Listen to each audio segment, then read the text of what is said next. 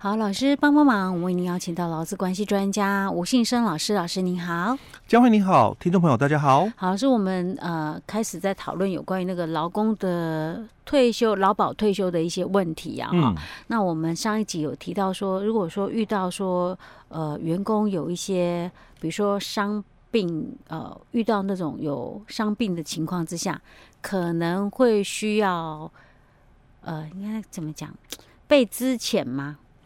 欸、还是说，或者是留职停薪啊？哈，然后到底公司会需要负担什么成本？哈、嗯嗯，因为其实我们会觉得说，劳工如果碰到那种，比如说有重大伤病需要留职停薪的时候、嗯，没有办法工作的时候，然后那个公司会让他合法计保。哎、欸，对，对不对？哎、欸，这个叫合法计保吗？哎、欸，对，合法计保，哦、这是叫合法计保。留、嗯、职停薪的投保叫合法计保。哎、欸，对对对。Okay 甚至有些时候是留职停薪，已经期限一年已经到了，嗯，然后可是他距离他退休可能还有一段差一点点，就是老师上一集讲的那个最后的一种九之一劳保条例九之一，对对的那种情形的时候，嗯，那公司如果很好心要让员工继续合法计保的话，嗯。嗯，那公司需要负担什么成本？嗯，OK，那我们今天再补充一段呢，哦，嗯，就是说。因为我们上个礼上一集提到的哦，嗯、是讲就是劳保条例的合法计保。是。哦。那当然，在应该讲就是我们新的灾保法哦，因为那个是去年嘛，一百一十一年五月一号哦、嗯、通过的，呃，不能讲通过实施啦哦、嗯。那在灾保法里面，他也有谈到，就是说这个职灾劳工如果跟公司啊终止契约了，是。那。他的劳保，哦，一样可以合法计保，哦，哦，这是在这个灾保法里面所提到的哦。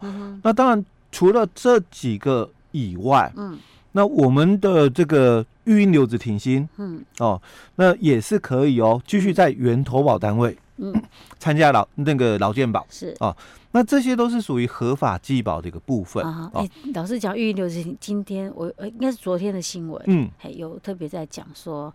劳动部提醒哦，你这样子年年资都继续有哦，嗯嗯嗯。提醒劳工了。哎，没事儿，我只是突然想到有这一段。但是因为是育婴留职停薪哦、嗯，其实应该不能讲说年资继续享有了、嗯，就是说他应该就是说，呃，你的这个年资是可以合并，哎哎哎，啊，只是扣掉中间嗯。留职停薪的这一段期间是可以扣除掉而已、嗯、哦啊，哎哦，那跟我想的理。理解的有一点落差。对，因因为刚好我今天也有就是一个朋友打电话问哦，那很多人会有这种情况，就是说本来你这个到职的时候哦，尤其是像有些公司嘛哦，他走的是这个周年制跟历年制哦，那就又有落差的一个问题，因为周年制的话就反正你到职了哦，那周周年到了嘛，那我我就满了，我就给你特休哦。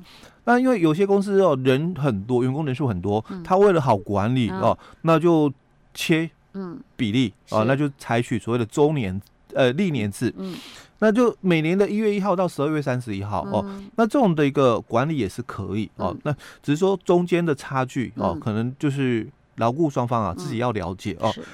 好，那我本来啦哈，假设啦、嗯，我们举一个例子哦，我本来。也是很刚刚好，就一月一号到职的，历、嗯、年制、中年制对我来讲都一样、嗯、哦。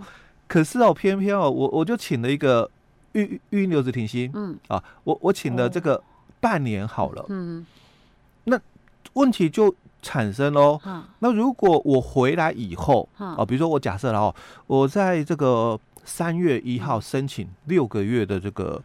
留职停薪是哦，那就九月一号回来嘛。嗯、那我我现在已经做了三年半了，嗯、哦，三年多。那我在这个三月嘛，嗯、哦，三年喽，那又三个月，我、嗯、我请了留职停薪，然后到九月才又回来。嗯、是好，那那我的特休嘞？哦，老师。我突然想到，我们今天不要讨论这个问题了。哦，那个很伤脑筋哎。对，我我我现在突然之间有点回忆。其实很多困扰在的。是是是。对。OK，老师，我们今天暂时不讨论这个问题，那不然不得了了。我们还是回到回到我们的那个 劳工退休的退休的问题就好哦。所以像这个是合也是合法计保，留职停薪。OK，它是合法的一个计保。嗯。那只是说。我们的性别工资平等法有提到哦，嗯、说像育婴留职停薪的话，那劳工哦，他当然他自己的劳健保的负担额自付额百分之二三十的部分哦，老公自己要缴，嗯，只是说他可以选择三年后再一次缴纳，嗯，哦，那至于雇主的劳保健保的负担额，嗯，哦，雇主就免缴纳，由政府吸收，哦，所以就预留职停薪的一个嗯。申请哦。雇主完全没有成本，嗯哼，啊，因为你的负担额嘛，嗯、完全就政府吸收掉了，嗯、但我们的伤病留职停薪不一样哦，哦。伤病留职停薪它是讲说，嗯，照原负担比例是，所以员工嘛，当然他自己的是多少，嗯，员工就负担他自己的百分之二十跟三十嘛，嗯，那雇主哦，你的劳保跟健保的百分之这个七十跟六十哦，嗯，雇主你还是要继续提缴。哦，你还是要继续缴你的那个负担额啦，欸、只是你的劳退六趴，你可以停缴。哦，所以等一下，老师，你说留职停薪的话，那种伤病留职停薪的话，嗯，雇主还是要缴他的负担的部分。欸、对，OK，因为他有成本，所以我为什么说像这个老公请假，嗯，那雇主因为法规讲的很清楚哦，说只要。劳工他有正当理由的话，嗯，那雇主都不可以不给假，嗯，哦，你你没有所谓的核准不核准的权限呐，哦，所以他就会有这方面的一个成本了，哎，对，六趴不用，因为六趴不用提缴，哎，因为留职停薪，哦，只要是留职停薪，不管是哪一种留职的停薪哦，六趴都可以停缴。啊。那还有除了这个之外还有什么？还有其他的成本吗？其实这个就很重了，因为以以以这个来讲的话，大概一个七十，一个六十。哎，对，因为等于说大概就占了百分之十四趴啊。劳保跟健保的成本，哎，老师，劳保是多少？健保是多少？各多少？大概以劳保的那个、嗯、那个成本来讲了哦，嗯、大概在呃八八趴九趴左右哦。嗯那以老师，你的八趴九趴是指薪资的八趴九？哎，对，薪资的八趴九趴哦，因为就是他的投保薪资的八趴九趴，嗯，哦，因为换算以后，然后大概成本在将近九趴左右哦。那另外的健保的一个成本，差不多都在五趴左右。哦，健保比较便宜。哎，对对对，哦啊，所以两个加起来差不多就十四趴了。嗯，啊，那。因为六趴可以停缴哦，六趴他是讲说因故哦，就是只要是留职停薪啊，都可以停哦。那我们的健保他讲是因故哦，留职停薪哦，那你是可以继续在公司哦，你选择要不要投保？那基本上啦，假如是伤病留职停薪的老公哦，他当然怕万一有是什么问题哦，是，所以他希望还是有劳保的一个保障在，所以当然就希望公司哦。就让他继续在单位哦投保这个劳健保，嗯，但问题就往往出在这一块，就成本面的问题，所以有时候就实物上啦，双方的一个就是说私底下的一个协商，哦，那老公就会跟公司提出说，不然这个成本。哦，我自己吸收，哎，我自己吸收，嗯，但其实这一段我必须强调哦，嗯，法规是不允许的，哦，哦，法规是不允许的哦，所以法规是说，雇主你可以不答应老公的伤病留职停薪啊，但是如果你答应了，那他跟你要求说我要在公司继续投保老健保，那公司你就。必须负担负担这笔钱，哎，你的百分之六十跟七十，OK，好了，没关系啊，我们不讲，反正他也不知道啊，哎，对，对不对？因为其实这个对老公来讲是有利的啦，哎，对，所以当然还是希望说，如果公司可以能够尽量让帮忙就帮忙，对，那尽量帮忙就帮忙，那反正老公自己付啊，我们不讲出去，谁会知道这个钱是谁付的？对对对对对，OK，嗯，那因为这个就涉及到接下来哦，我们要谈的一个问题，因为什么问题？嗯。我有劳保，嗯，所以我是被保险人。我们讲说劳保的被保险人哦，嗯、所以当我发生就是劳保条例里面所讲的给付的一个资格嘛，嗯，哦，我我就可以来申请啊。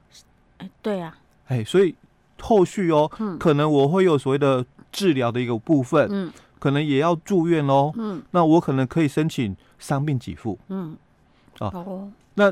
可能因为治疗了一段时间以后，嗯，那我我可能会有所谓的就是症状固定，嗯，哦，那是不是有可能也符合失能给付的条件？啊？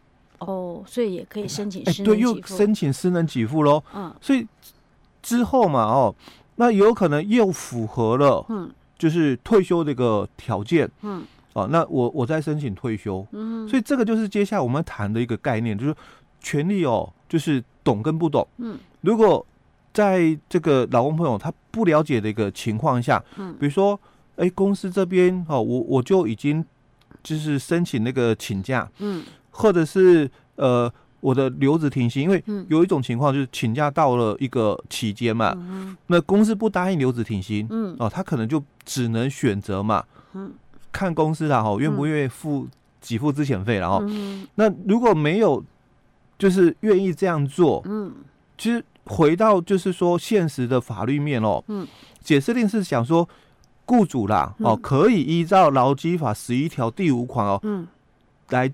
支遣这个员工，嗯、那如果这个劳工哦，他是符合退休的一个资格的话，雇主又要应发给退休金。嗯，所以你看这两句话哦，其实它有一个很大的一个差别哦。